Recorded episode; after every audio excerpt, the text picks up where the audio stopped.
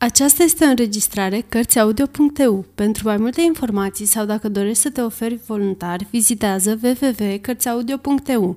Toate înregistrările Cărțiaudio.eu sunt din domeniu public. Frații Grim Firul de pai, tăciunele și bobul de fasole Trăia odată într-un sat o bătrânică tare săracă. Și azi puțin, mâine puțin, bătrânica asta izbuti să strângă o grămăjoară de fasole cât să ajungă pentru o mâncărică și se pregăti să o fiarbă. Făcut deci un foc bunicel și ca să-l încingă mai repede, zvârli în vatră și o mână de paie.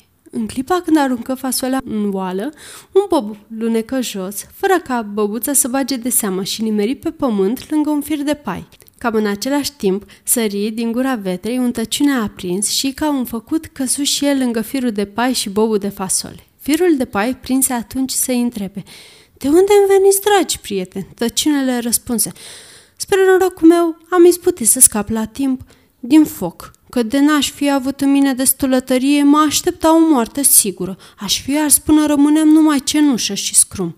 Fasolea istorisi și ea, și eu am scăpat de afară și nevătămată, abia cu o clipă înainte. Dacă bătrâna ar fi apucat să mă arunce și pe mine în oală, iahnie mă făcea fără nicio milă, ca pe frățenii mei. Credeți că pe mine nu m-a pândit o soartă asemănătoare, vorbi iarăși firul de pai? Pe toți frații mei, bătrânica i-a trecut prin foc și prin fum, câte 60 deodată prindea și morții dădea. Noroc că eu m-am putut strecura la timp printre degetele ei. Și acum ce ne facem, întrebă tăciunele.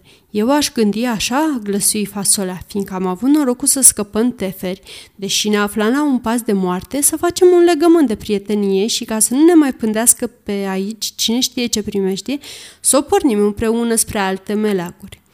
Propunerea fu pe placul celor doi și o pornire de grabă la drum. Curând se găsiră în dreptul unui pâriaș și cum nu se afla prin preajmă niciun podeț, nici măcar o scândurică, chitiră încet chip ar putea să ajungă pe malul celălalt, dar vezi că nu-i dă dură de rost ce să facă.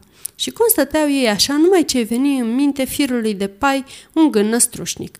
Eu o să mă întind, cât sunt de la de-a curmezi șoapei, iar voi o să treceți peste mine, ca peste un pod adevărat. Și zicând acestea, se întinse de la un mal la celălalt. Tăciunele, mai repezi din fire mai focose, avântă cutezător, tropăi în țanțoși, cu pași grăbiți și mărunți pe podețul de curând durat. Dar când ajunse pe la mijlocul podului și auzi pe sub el murmură apei, se făcu frică, rămase pe loc și nu mai îndrăzni să meargă mai repede. Cât ai clipi, firul de pai început să ardă și arse până ce se rupse în două, căzând în pâriaș. Tăciunele aluneca și el și, cum nimeri în apă, sfârâi și-și dădu duhul. Fasolea, care era mai prezăvăzătoare din fire, rămase pe mal, așteptând să vadă ce fac ceilalți doi. Și când se întâmplă istoria cu pricina, a început să râdă și cu atâta poftă râse că nu se mai putu opri și deodată crăpă în două. Și fără îndoială că i-ar fi sunat și ei ceasul morții dacă norocul nu i-ar fi scos în cale un croitor, care obosit de atâta drum prin lumea largă, tocmai se așezase pe malul pârâiașului să mai hodinească o leacă. Cum era milos din fire, croitorașul nostru scoase din tolbă acceață și mălcusul frumușel la loc. Când se văzu iar întreg, bobul de fasole îi mulțumit din toată inima și vi că croitorul folosise ață neagră. De atunci, toate bobele de fasole au rămas cu o dungă neagră. Sfârșit!